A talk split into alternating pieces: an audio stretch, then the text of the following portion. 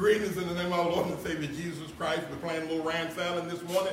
I want to do your will. We come greeting you in the name of an all-high, almost glorified God that once sits high, but he also, he looks low. We give him praise this morning for all that he has done in our lives. I got on my tie this morning, Deacon Hendricks, let everything that has breath praise the Lord. So we do thank God for you coming in this morning.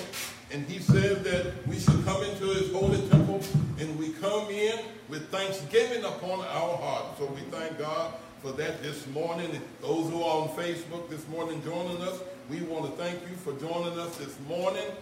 We thank God for ministers Anthony and Clarissa Kinsley. They carried on last week in our absence. Fifth Sunday is our Sunday off, and we do thank God for them coming in and carrying on. And we just want to give him all that praise. We're going to have an old hymn this morning, Father Alone, and we're going to sing that. Ask you to please stand. Tempted and tried, we oftentimes wonder why we should be so all day.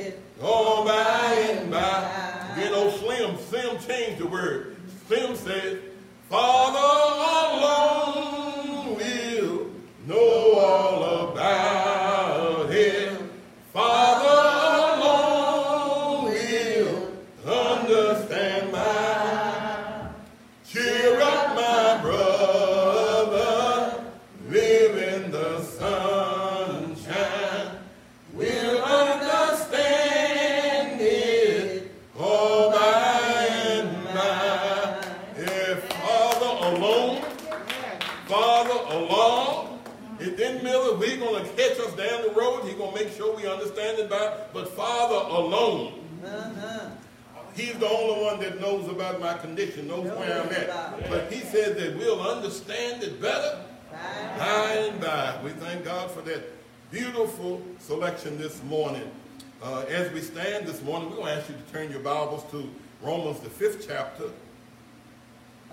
Romans the 5th chapter, verses 1 through 11.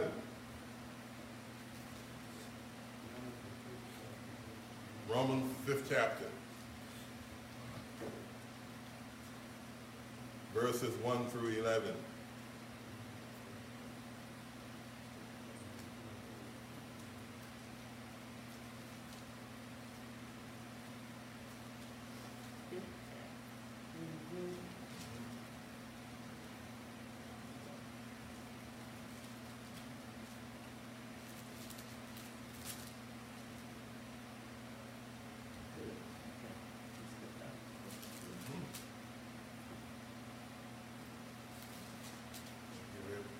us time, let's find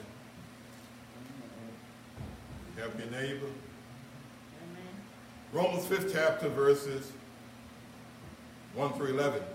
Therefore, being justified by faith, we have peace with God through our Lord and Savior Jesus Christ, by whom we have access by faith into the grace wherein we stand, and rejoice in the hope and the glory of God. And not only so, but we glory in tribulations also, knowing that tribulation worketh patience, and patience experience hope, and hope maketh not ashamed, because the love of God, which is shed abroad in our hearts by the Holy Ghost, which is given unto us. For when we were yet without strength, in due time Christ died for the ungodly. For scarcely for a righteous man would one die, yet peradventure for a good man some would even dare to die. But God commended his love toward us, in that while we were yet sinners, Christ died for us. Much more then, being now justified by his blood, we shall be saved from the wrath through him. For if when we were enemies, we were reconciled to God by the death of his Son, much more being reconciled, we shall be saved by his life. And not only so, but we also joy in God through our Lord Jesus Christ, by whom we have now received the atonement. Amen. Let the body of Christ say amen. Amen. Amen. We got one of them little beetles. With the little beetles this morning on the right.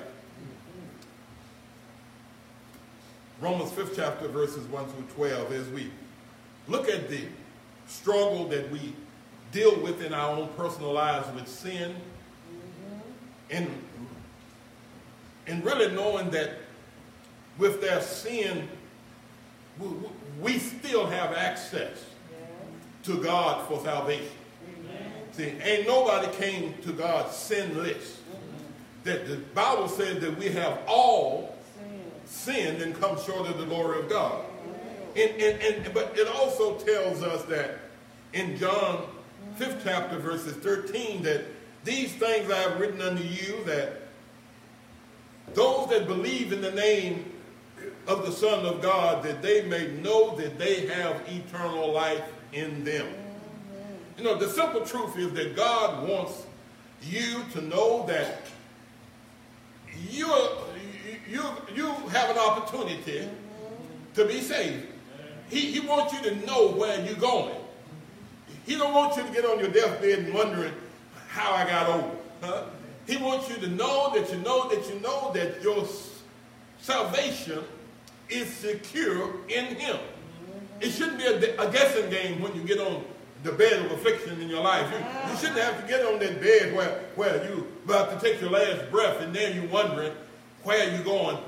He wants you to know that you have that understanding that you have a home prepared for you if you accept Jesus Christ as your personal Savior. You know, I said earlier, he says that we've all sinned and come short of the glory of God, but that should help us to understand that we need to admit that. Come on, preacher. Have you ever had some church folk that really have a hard time admitting that we have all what? Sin and come short of the glory of God. And there's nothing wrong with it, is it? And God expects us to come to him saying that I have sinned and I have come short of the glory of God. See, no matter how big you are, how small you are, or how big your sin is, or how small your sin is, we still have to understand that sin does not go unrewarded. There you go. It's a price tag. And he said that in Romans 6:23, for the wages of sin is death, but the gift of God is what? Eternal life. So we're not caught between a rock and a hard place because we identify and recognize that we got sin in our life because God gave us a way out. Yeah. You got to recognize that the wages of sin is death, but we can celebrate saying that the gift of God is what? eternal life. See, we must believe that Jesus Christ is our Savior, but you also must want Him to be your Savior. You know, and Jesus came to earth in flesh so that He could suffer and be tempted in every way just like you and I are. So that He understands us, He knows us, He has a personal relationship with us because He was born in human flesh. But we have to understand that on that cross, He literally paid the price for your sins and my sins. And He took the blame for you and the blame for me. And that's celebrated. We can understand that He punished Himself for all of my and your wrongdoings. Huh? And what type of gift is that? To have that somebody would die for you. Somebody would take the weight of your sins upon them and to be able to take them into the presence of God. And when they said major sin, Jesus got them all wrapped up in His hand. And, I stood in His stead when I stand before God. And I can't be holy in my own, but when I stand before God with Christ, reflection of His goodness and holiness on me, now I stand before God as now being what? Washed by the blood of Jesus. That's what we said in Sunday school this morning. We've been washed by the blood of the Lamb, standing cleansed before God. Now I can stand before Him what? Sinless. But while I'm still in my flesh, that gift that John talked about, he said, for God so what? Loved the world, that He gave His only what? Begotten Son, that whomsoever believeth in Him should not perish but have everlasting life. See, God gave us this awesome gift of His love, that He came to earth so that He could make a way for you and I to be forgiven of our sins, and we can have that eternal life in Him. But fortunately and unfortunately, for many, we must place our full trust in Jesus.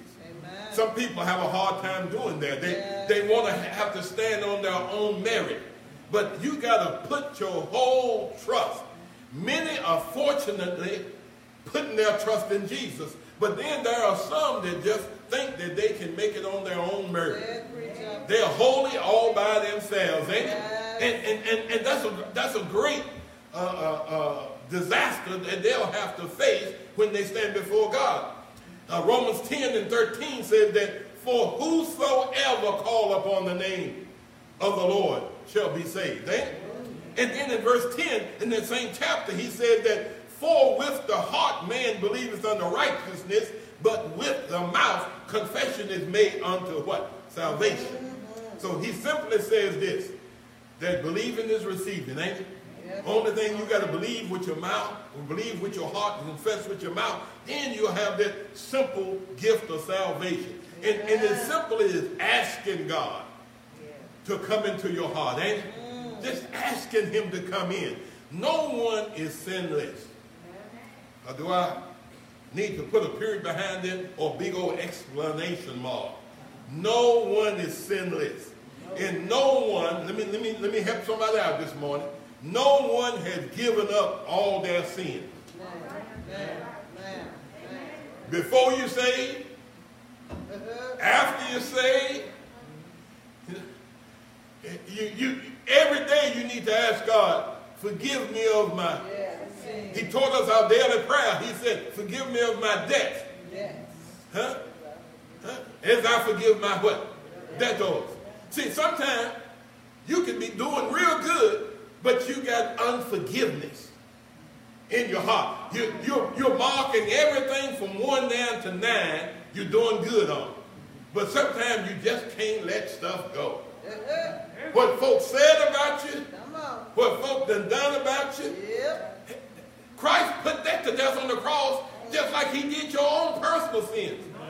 But we need to let that stuff go. But we got this, hard for me to forgive my debtors. Yes. We got to let that hang around every time we see them. We got to remind ourselves. You're reliving something that's been put to death. Yes. And then, I know it's hard for us to believe that when you listen to some folk, but you got to understand that we all have sin inherent in our lives. And what I want to talk about this morning is that God will save you in your sin. Yes, he will. He'll save you with your vices. That's my subject. He'll save you with your vices. Yes, it's good for you to try your best to cleanse everything out of your life, but that ain't possible, ain't it? You need somebody to help you do that. And not only did he die for the penalty of your sin, he died to give you what? Power over your sin. So that's what we want to talk about this morning. Saved with my vices. Let us bow. Father God, we thank you, Lord, for this morning. We thank you for your word. We thank you for this opportunity, Lord. As we stand behind your sacred desk, Lord, we need your spirit right now. Touch me with your Holy Spirit. Help me, O Heavenly Father, that I might be able to speak boldly those things that you have laid upon my heart, that I might now reveal unto your people. Lord, we thank you for your grace. We thank you for your mercy. We thank you for your love. We thank you for your power. We ask now that you would just let the words of my mouth and the meditation of my heart be acceptable in my sight, my Lord and our Redeemer. Let the household of faith say, amen. Saved with my vices. You know, a gentleman came into the bookstore last week. I think I told you all about it about a week or so ago. And he came in. He wanted a J. Vernon McGee commentary of the book of Luke. And when he came in, and I didn't have that copy, so I had to order the copy for him. And I called him up, and I told him I got the copy of the Luke commentary for you. And he said, I'll come and pick it in. And before he came and picked it up, he must have dropped by the minute market, and he had played his daily lottery numbers, and I was just surprised, him being a Bible teacher, and he was playing the Virginia Lottery, you know. And there's no ifs, no ands, or buts about it, and some people do, some don't. Some feel compelled about it. That's why I said earlier, don't judge yourself on what you have allowed in your heart. If God says it's all right, don't come back later on and condemning yourself over what your heart done already told you is all right. So he must have felt in his heart it was all right. Okay. But what he did was he came in and paid for his book. Then he took the lottery tickets and stuck it in the commentary. And my eyes did this. You know, black folk, we might do a whole lot of stuff, but we don't stick a whole lot of stuff in no Bible. Amen. You know, we might stick it in another book or not, but we don't stick your numbers in the Bible. And when he did that, I became very judgmental. Yeah. I got real judgmental in my spirit. He's a Bible study teacher, and he's playing numbers, and he's putting the numbers in his commentary. Amen. Oh, shame on him. Amen. And then all of a sudden, the Lord spoke to my spirit. I saved you with your vices. And I jumped back. You hadn't got everything out of your life. You hadn't cleaned up everything out of your life, and I saved you. So how are you judging somebody else's salvation when you are not all that clean yourself? And I sat there, and I got so condemned and convicted by my own words that I had thought in my heart and my mind that if God can save me while I still got my vices, I'm still dealing with some things in my own personal life. You know, I said earlier, I was thought about that condemnation that I had in my spirit, but when he told me that I saved you with your vices, all of a sudden that stuck with me the rest of that day. And I thought about judging myself, and I was looking at my own personal life and how things I know that is not right in my own life. And I had the nerve, the audacity to judge this man on what he was doing when I know I ain't right. Yes, you did. In my heart, in my own way, I said, Lord, have mercy. But if each of us in here would be honest with ourselves, we all got a lot of stuff. Huh? Ain't nobody crossed every T and dotted every I. And if I asked every member of this church to make a list of the one who you set aside of what they don't do. Yeah. Yeah. And look, but you got to realize they making a list on you too. And I see a couple of husbands and wives sitting together. You make a list of what he do.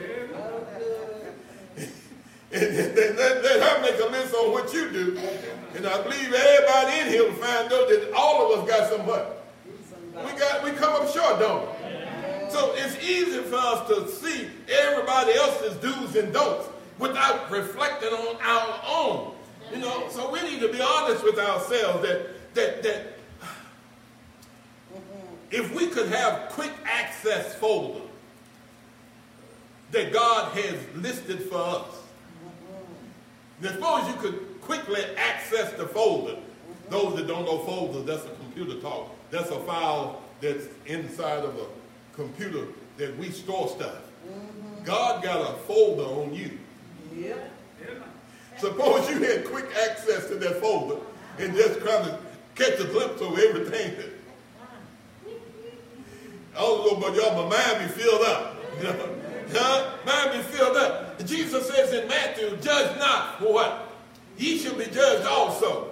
And then he said that for what judgment ye judge, ye shall be judged, and what measure you are met, that you should be measured again. See, all of a sudden, it became clear to me that I had no right to judge this man on his faithfulness or less, or lack of faithfulness because of what I saw.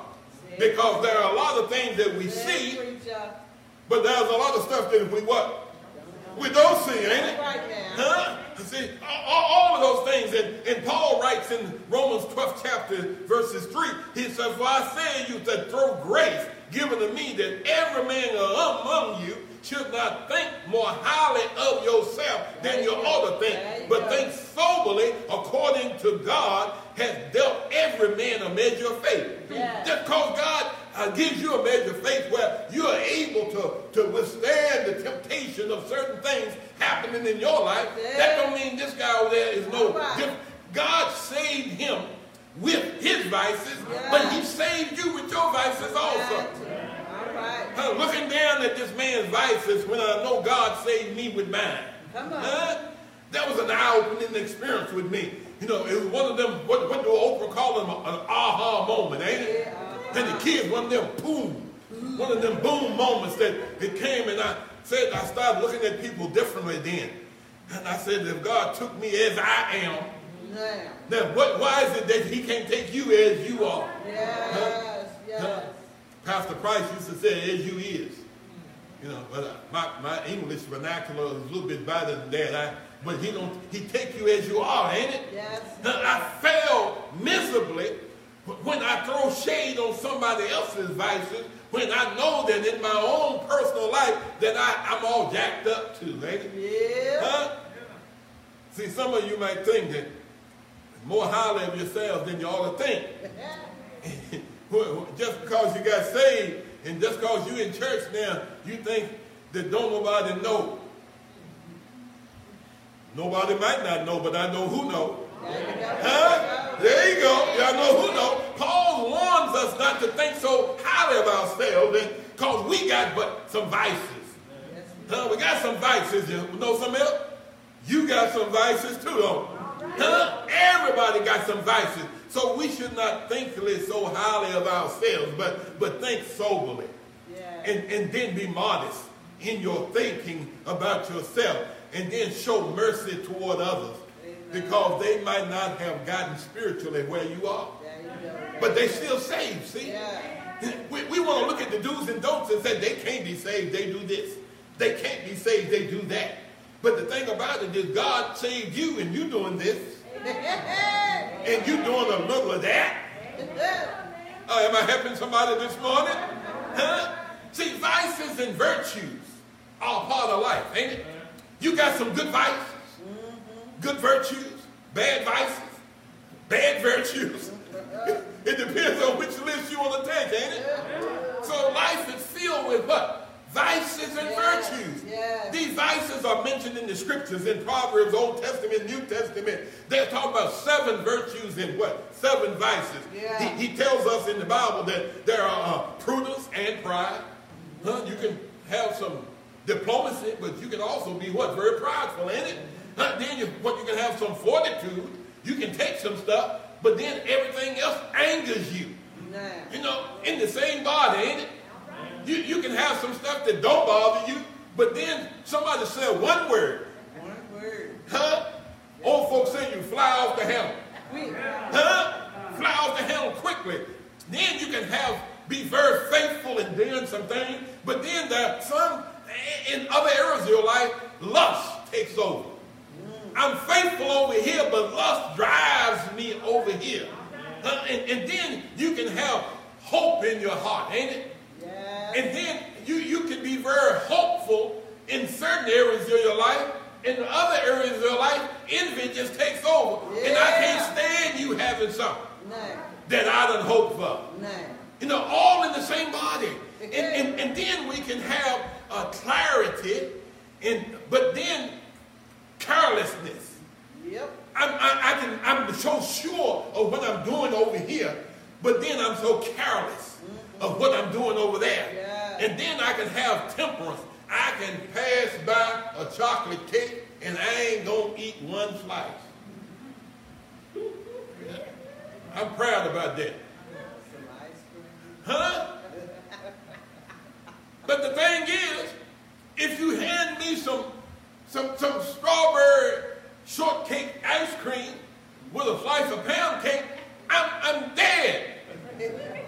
So, see, what I got temperance for on this side of my life, on the other side of my life, I still got some issues. And then, what about justice? I can treat you just as good and do you right. Then another brother come on the other side of me. Because I remember what he said. All of a sudden now my justice turns into greed and wanting to get even. I mean, am I the only one in here that struggles with this? Every area of our life, we get entangled, we're superimposed, we're intertwined, we're canceling out each other. At the same time, we think that we are saved and we are holy and we are all of that.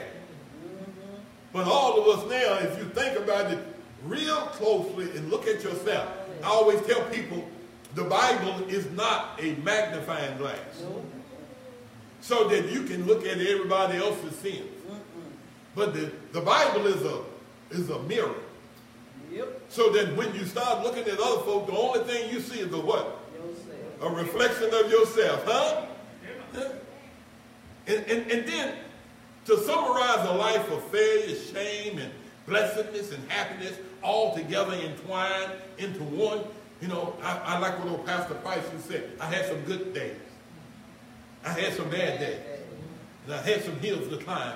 But let me switch the words up. I did some bad things. I did some good things. I had some struggles. I had some successes. All in the same body, all in the same individual, and all the time I had to understand that I'm still saved. I'm still saved. I'm still God's children. I sang in Sunday school this morning, God never adopted anybody and then filed for readoption papers. Come on now, preacher. I done had that boy long enough. Do I have any witnesses this morning? If God had adopted me and more now would have put me up for adoption, he'd have done it a long time ago, won't he? Our list is what? God don't adopt us and give us away again. See, because we are in continually fighting the battle between our virtues and our vices. And we'll win some one day, but then on the next day we'll what? They lose a few. But that's what they call living life, ain't it? It's the battle that struggles with. I think we talked about it a few Sundays ago when Paul said that for that which I do, and I allow not that that what I would and that I do not, because what I hate that I do. Yep. And then that what I do that which I would not, I consent to the law that is inside me that is good. Then that is more than that what I do, but sin that dwelleth in me. Yep. See, there is something on the inside of you that will pull you to do good. But the only thing it needs is a trigger. A switch.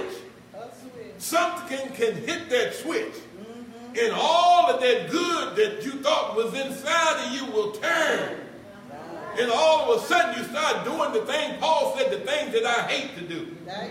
That I do. And struggle inside of us, all of us. And we have that struggle between what? Good and bad, our vices and our virtues.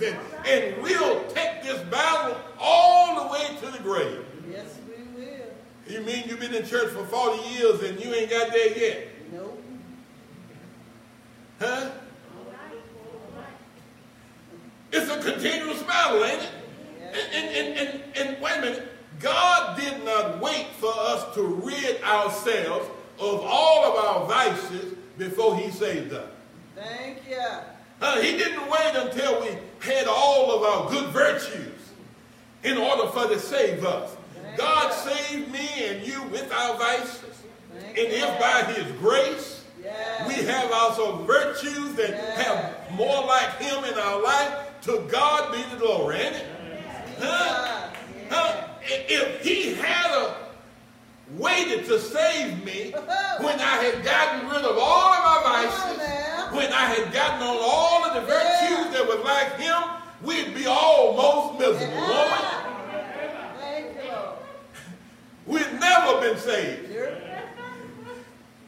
We're trying to get your list right. Because every time I put one virtue on the list, I find there's another what? There's another vice hanging there below it. And then once I got to the point where I thought, Kenny, that I had everything that I was doing right, then I got big-headed, then that's another vice. He said, once you get to the point where you've arrived, you got to leave that envy and that big-headedness alone, and because that's a vice on its own, ain't it? So I was saved with my vices. Yes, Lord. But you too. Thank you. All of us dealing with stuff. Thank you. Every day. Thank you. We have a hard time getting past that stuff. Yeah. But thanks be to God that we've got a Jesus Christ. Yeah. The psalmist said that he looked beyond all of my faults. He see my needs. So we get to our text this morning. We're writing to Christians in Rome about being justified by faith and not by works.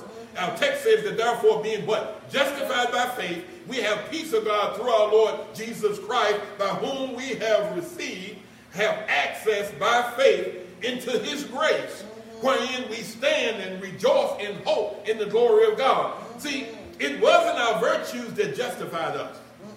Neither was it our vices that condemned us. See, virtues won't save you. Neither will vices cause you to be lost. Right. We said, Paul said that if you confess with your mouth, then believe in your heart that Jesus Christ is Lord, thou shalt be saved. See, your vices and virtues don't condemn you. What condemns you and what saves you is all hung upon your relationship with Jesus Christ. Amen. If you accept Jesus with your vices, you're saved. Yes. If you reject Jesus with your virtues, you still lost. Wait a minute, I got all the virtues. I'm doing everything right. But you still have not what? Accepted Jesus Christ.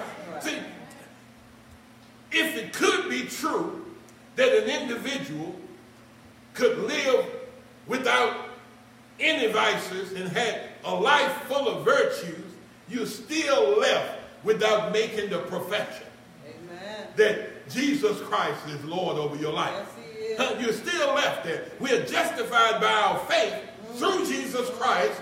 That makes us to have access to God by his grace to help us to get over those vices that we have in our life that multiply into virtues that make us more like him. Yeah. See, it's not the power that we have in our own life that gives us those virtues. It's by the power of God to put to death the vices, and by that same grace of God that gives us the virtues for us to be identified with him. Thank you. 1 Corinthians 15 and says that if in this life only we have hope in Christ, we're all men most miserable. Yes, see, hope alone ain't going to work it, is it? Hope alone just ain't going to save you. I hope to do right. No. But the grace of God, when it comes in there, it gets together with that hope. Yeah. And it gives you the power to be able to have changes made in your life to turn the vices into virtues. And then stop you from being so big-headed once you get those virtues that you're more righteous than anybody else. I told you the conversation we had with a preacher yesterday. He said he got out of a particular domination in church because they said they the only one saved. Nice. They the only one holy. No. They the only one got a relationship with God. He said, I left that church because of the fact that I knew. Our Sunday school lesson this morning said they're going to be coming from every direction, a number that no man can number, from the east, from the west, every tongue, every dialect, every nation of people that no man can number. So how is it that we know so much about everybody else when we very little do we know about our own selves? Huh? So vices alone won't condemn you. But virtues alone just won't save you. Nope. You got to give your heart to Jesus Christ, ain't it? Yes, when we are saved, we got both virtues and vices that are in our life. Yes, we do. And they define who we are. Yes, they do. And plus, they also define our need for a Savior, ain't it? Yes, Lord. They define our need for a Savior. If you got all the vices in the world, you need a Savior. If you got all of the virtues in your world, you still need a Savior. Huh? All of us need him, no matter who we are. Then next Paul tells us that in this life, in Christ, it's a growing process. Yes, it is. That takes us through things to become what God intends for us to be. Amen. Our text says that, and not only so, but glory in tribulation. Also, knowing that tribulations worketh patience, and patience experience, and experience hope, and hope maketh not ashamed, because the love of God is shed abroad in our hearts by the Holy Ghost, which is given unto us. See, we are saved with our vices. Then God began this miraculous work, this process in us, to change our lives into what he wants us to be. Amen. The tough thing about Christian growth is that we got to shed those vices from our lives. It starts with a struggle. Yes, it does. If you ain't never got rid of something in your life, it ain't easy, is it? No, it's not. I had a struggle. My wife don't buy it no more. That's the only reason I get it. I had a struggle with Snickers ice cream. Yes, you did. She'd bring it in the house, and I'd get 2 bowls out of that whole half gallon. But like I told y'all earlier, half a gallon ain't no half. They got that little thing shaped like that. You might have a half a gallon at the top, but when you get into that bottom, that ain't a real. But I get 2 bowls, and what makes so bad, I get salad bowls.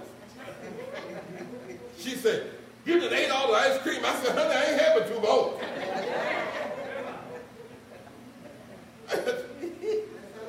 but look, if you put it in the freezer, I'm going to eat it. If you don't want me to eat it, don't get it. But the thing is, all of us have struggles, ain't it? And just because you saved from your vices, come on, it ain't going to be easy for you to what? Get rid of those vices. See, this stuff is just, it just ain't in your head. Nope. We got to understand vices are what? In the heart, ain't it? And you can get the head right, but it's hard to get what? Get the heart right.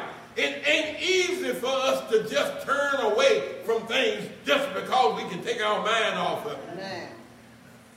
Romans 12:1-2 says that I beseech you therefore, brethren, by the mercies of God, to present your bodies a living sacrifice, holy and acceptable unto God, which is your reasonable service. Be not what? Conformed by this world, but be transformed by the renewing of your mind, and then be proved that which is good and acceptable in the perfect will of God. He ain't talking about just getting your mind. He's talking about the heart. You get in your head first, but you got to get that thing back into your heart. It takes something up here to happen in your life to what? To affect what's happening down here until you admit in your head you dirty. Until you admit in your head that you dirty, that your heart ain't right.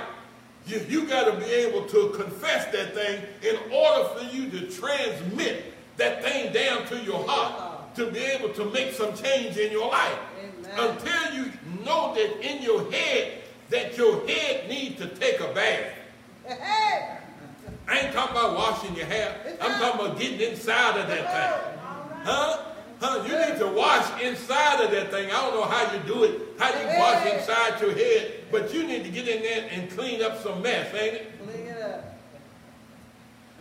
Am I by myself this moment? No. All right, I know somebody struggles. It's a struggle. So the journey begins with trouble. Yeah. Tribulations. He said that. Look what Paul said. Let's go down through the text. He said it begins with tribulations. And Paul said we should glory in our tribulation because they're the beginning of you seeing yourself dirty and nasty, in need of something to come into your life to clean you up. Amen. Because the trouble brings patience. Yes, it does. And patience comes experience. And experience comes hope. And then with hope comes boldness. And this is the process that God takes us through to get rid of the vices. Amen. You realize that you ain't right. And then once you realize you ain't right, the Lord put it in your spirit, saying, boy, you need to do something about yourself. Yeah, you but you ain't going to never do nothing about yourself until you know you got some problems. Right. Once you admit you got some problems, that's the first step. Jesus. That's the process that God takes us through. Yes, see, it just ain't going to go away because you first got saved. And one of my friends got saved. He was 30-something years old. He said, man, the devil can stack up money in front of me, and I don't care how high you stack it. He ain't going to make me change my way I think about the Lord. I said, but it might not be money. Nope. The devil knows your flavor. No, I told you mine is that Snickers. You know? But yours might be something else, ain't it? See, the devil ain't coming at you with Snickers because Snickers ain't your problem. The devil going to come at you with something that you know that you, like you said, you could be, all your virtues are high on the list. But then you get prideful. And all of a sudden the devil says, now I got it. Because everybody ain't got the same thing, is it? You know, and then Paul tells the church in Ephesians 6, he says that put on the what? The whole armor of God, that we be able to stand against the wiles of the devil. So look at, everybody in here got a different flavor. He said that we wrestle not against flesh and blood, but against principalities and power. And then he says that against rulers in dark places in the world, spiritual wickedness in high places. So take on the whole armor of God, so you might be able to withstand in the evil day and be able to stand. He says, stand therefore with your loins girded. See, some folk got some loin issues. Yeah. I ain't going to say nothing. Y'all know what the loin issues. Then some people got happy feet. He shod your feet up. You remember, he talked about those evils, men who run swift toward mischief. Yes, yes, yes. See, some folk got happy feet. And then some folks, he said, put on the breastplate of righteousness. Have you ever met a tender-hearted person that doesn't believe anything? Yeah. They'll let their heart get ripped out of their chest by foolishness. Somebody tell them a lie, and they'll just tear them out to pieces. You know? You're the, let me give y'all ladies the most powerful words that can destroy your relationship between your marriage. You're the prettiest woman I ever seen.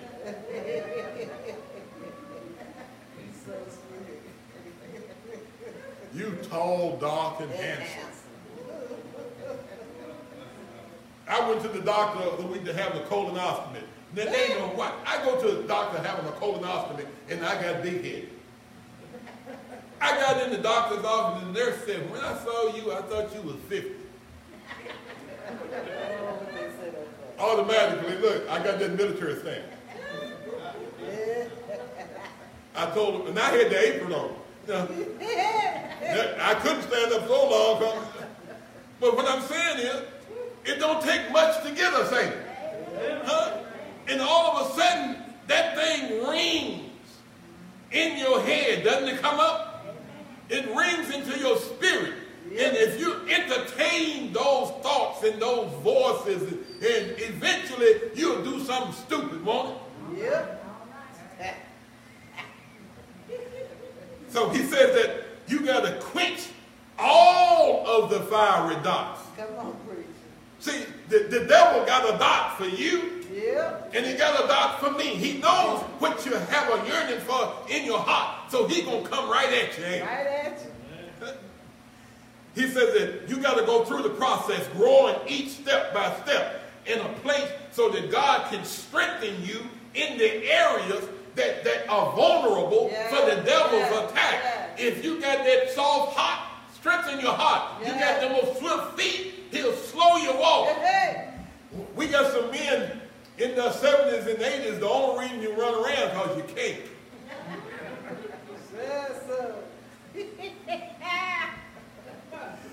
If you could, you would, huh? But God had to slow your what? Had to slow your step. Huh? I ain't going to say nothing about the ladies, but I could. Don't y'all be laughing at me.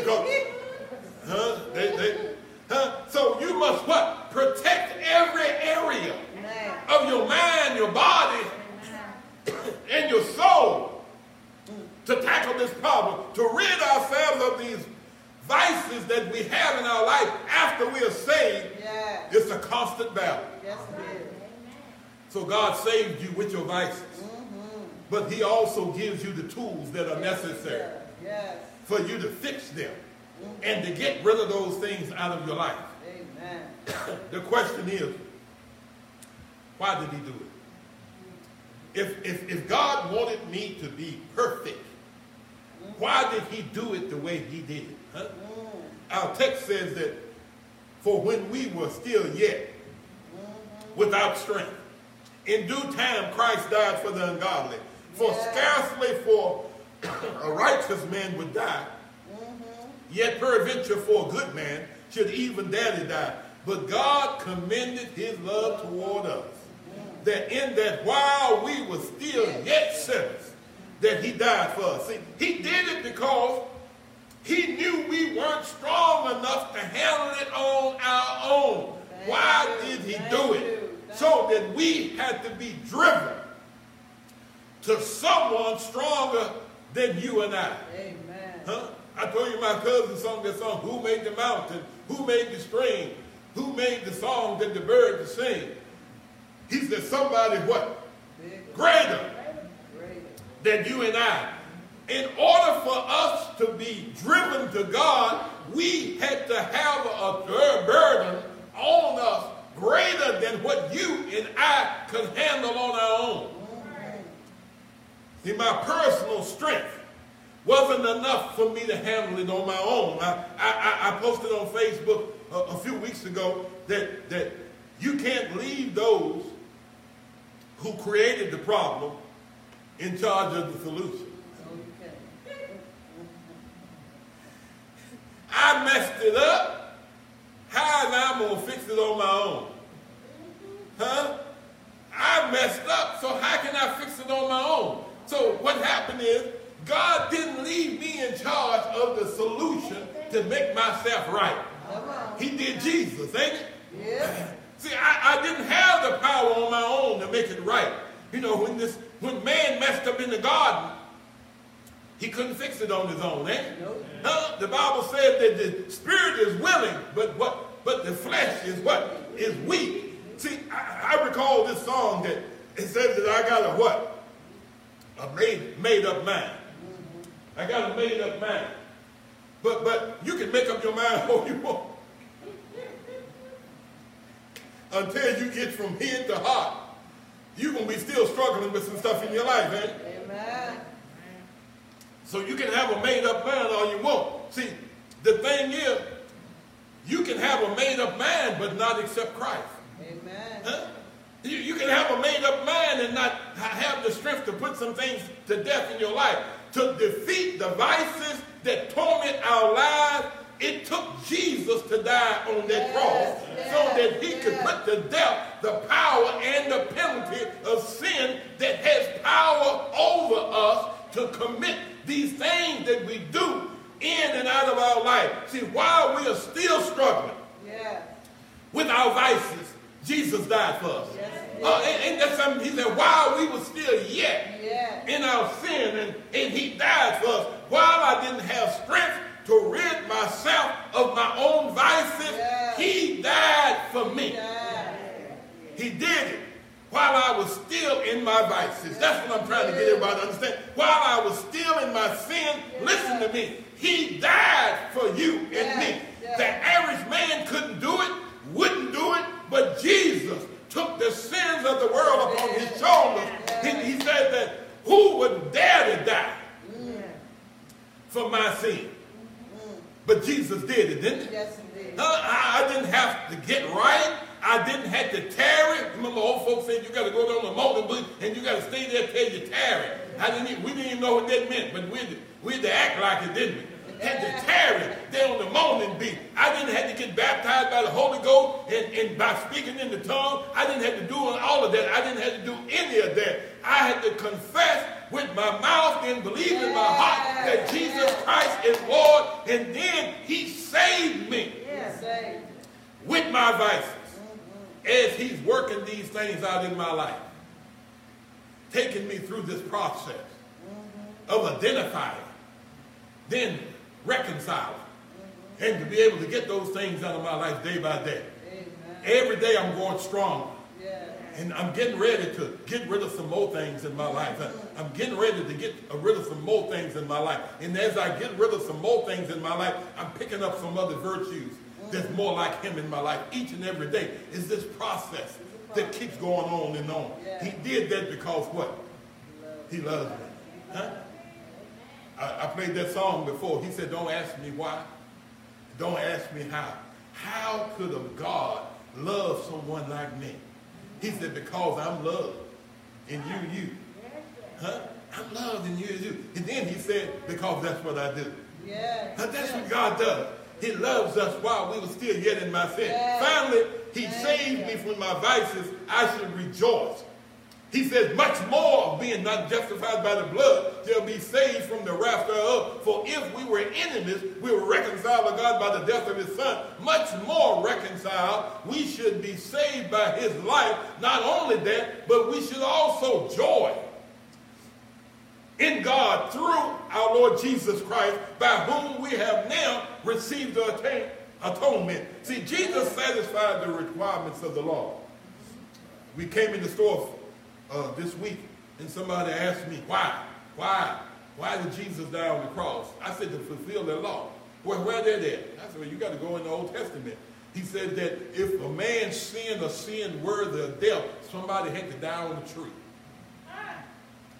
So Jesus came to fulfill the only requirement in the law that could save you and me, because your sin, my sin, was so grievous it demanded somebody to die on a tree.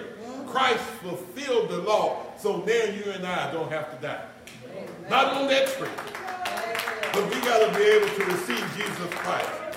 is our Lord and Savior Jesus Christ. So we're going to fast forward a little bit here to get through this. Our time about up.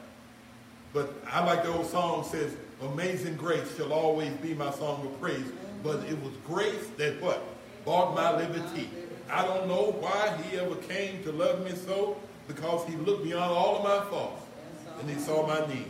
So let's be honest with ourselves. We haven't been good all our lives. We haven't been victorious over all of our vices. We haven't given up everything before we accept Jesus Christ. But his love was enough that be able to overshadow all of my faults and find that I needed a Savior. And I thank God for that. So we should be giving some praise this morning. Give God some praise.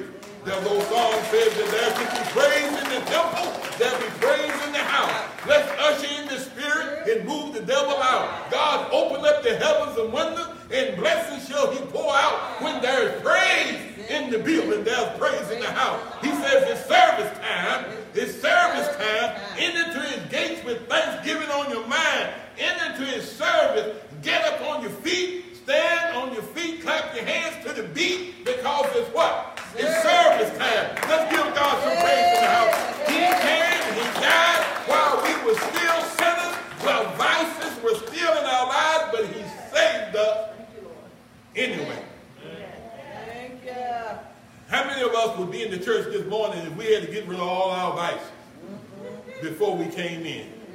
But I thank you that we got a merciful God. We got a graceful God that came and he accepted me to be in the family in spite of who I was. But he became my hope that I would one day be more like him. That now I can have the virtues that the representative, I said this morning in Sunday school, they carried incense into the temple. And when they went into the temple to worship, the priest would have incense. And when you left church, you smelled like you had church. Oh, Lord, can I help somebody this morning? When you leave church, you should smell like you've been in church. You should smell like you've been in the presence of God. You should have the light of God all over you. You should have the Spirit of God in your heart. So when folks see you, they look at you and they say, you've been in church today? Huh? You've been in the service of the Lord today, because I can see it all over you. But we should have that type of spirit. God saved us with our vices, but he also gives us the power to rid those things out of our lives. So we should confess those things to God, and he will give us everything that we need to get those things. Turn vices into virtues if you would only put your trust in him. Let us go to the Lord in prayer. Father God, we do thank you, Lord, for this day. We thank you, Lord, for this opportunity to come, and as we come, we ask you to touch your servant. Touch me with your power of your hand, that I might continue to preach the word. Touch their waiting congregation, that they might be able to take this word that they have received today.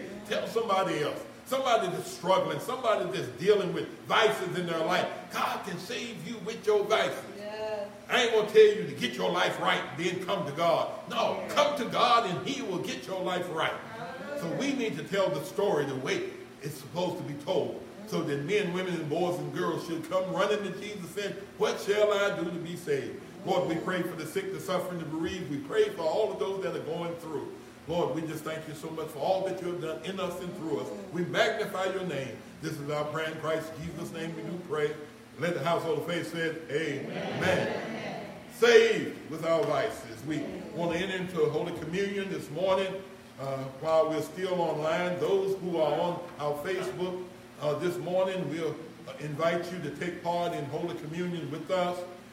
We want to be able to invite you to join us this morning. Any bread, any juice that you have in your houses, you can take of the blood and the body of Christ this morning. It says in 1 Corinthians 11th chapter, verses 23 and 34, selection 581 in our hymnal, it says, therefore we received of the Lord that which he delivered unto you, that the Lord Jesus Christ, same night which he was betrayed, he took bread. And when he had heard, given thanks, and he brake it and said, Take, eat, this is my body which is broken in you. This do in remembrance of me. After the same manner also he took the cup which he had supped, saying, This cup is the New Testament of my blood, in which ye have received, and drink it in remembrance of me. For as often as ye eat this bread and drink of this cup, you do forth show the Lord's death until he come. Wherefore, whosoever shall eat this bread and drink of this cup, unworthily shall be guilty of the body and the blood of the Lord. But let a man examine himself, and let him eat of this bread and drink of this cup. For he that eateth and drinketh unworthily, eateth and drinketh damnation to himself, not discerning the Lord's body. For this cause many are weak and sickly among you, and many sleep. For if we judge ourselves, we shall not be judged. When we are judged, we are chastened of the Lord, that we should not be condemned with the world. Wherefore, my brethren, when ye come together to eat, tarry one for another. And if any man hunger, let him eat at home, that ye come not unto condemnation. And the rest will I set in order when I come. He says that the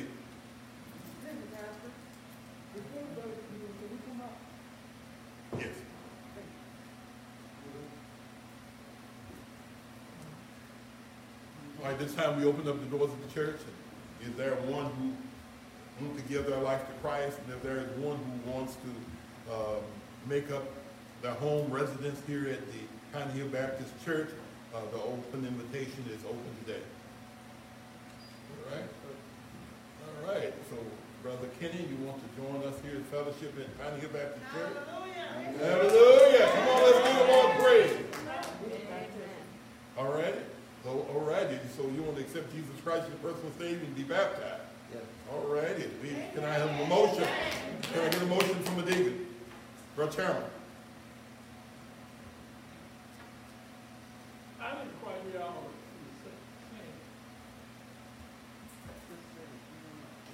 it. We have a candidate for baptism. He wants to give his life to Christ, so I just need a motion for Brother Kenny to be a candidate for baptism. Yes. Pastor, I offer motion that Brother Kenny Hubeck become a candidate for baptism. After baptism, so the right hand of fellowship become a full place from the family of Baptist Church. All righty. Those in favor, do some sign out. Aye. I've had the motion carried. We thank God for Kenny and thank God for his wife. They're faithful here coming. And we want to welcome you to our body here. We're going to hit with you and your wife, and we want to have new membership training. We won't have but a meeting or so. We'll sit down and go over what's the meaning of being in the body of Christ, of what the church can do for you, but what you can do for the church. So we want to share that. You're not becoming a person that comes in and look. We want a person to come in to serve. To be a member of this church means to serve the Lord. Not serve us, but serve the Lord. So we thank God for that. So let's give the Lord a hand clap of praise. All right, thank you. You can get back to your seat, and we're going to have Holy Communion, and we thank, ain't God good? Yes. Ain't God good? I was going to do that at the end, but it's a good place to do it right now. Somebody help me.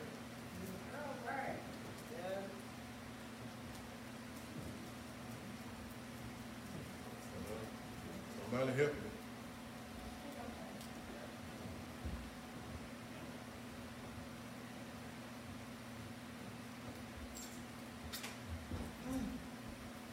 It says that the bread represents his body. He says that it was bruised and broken for us or someone else.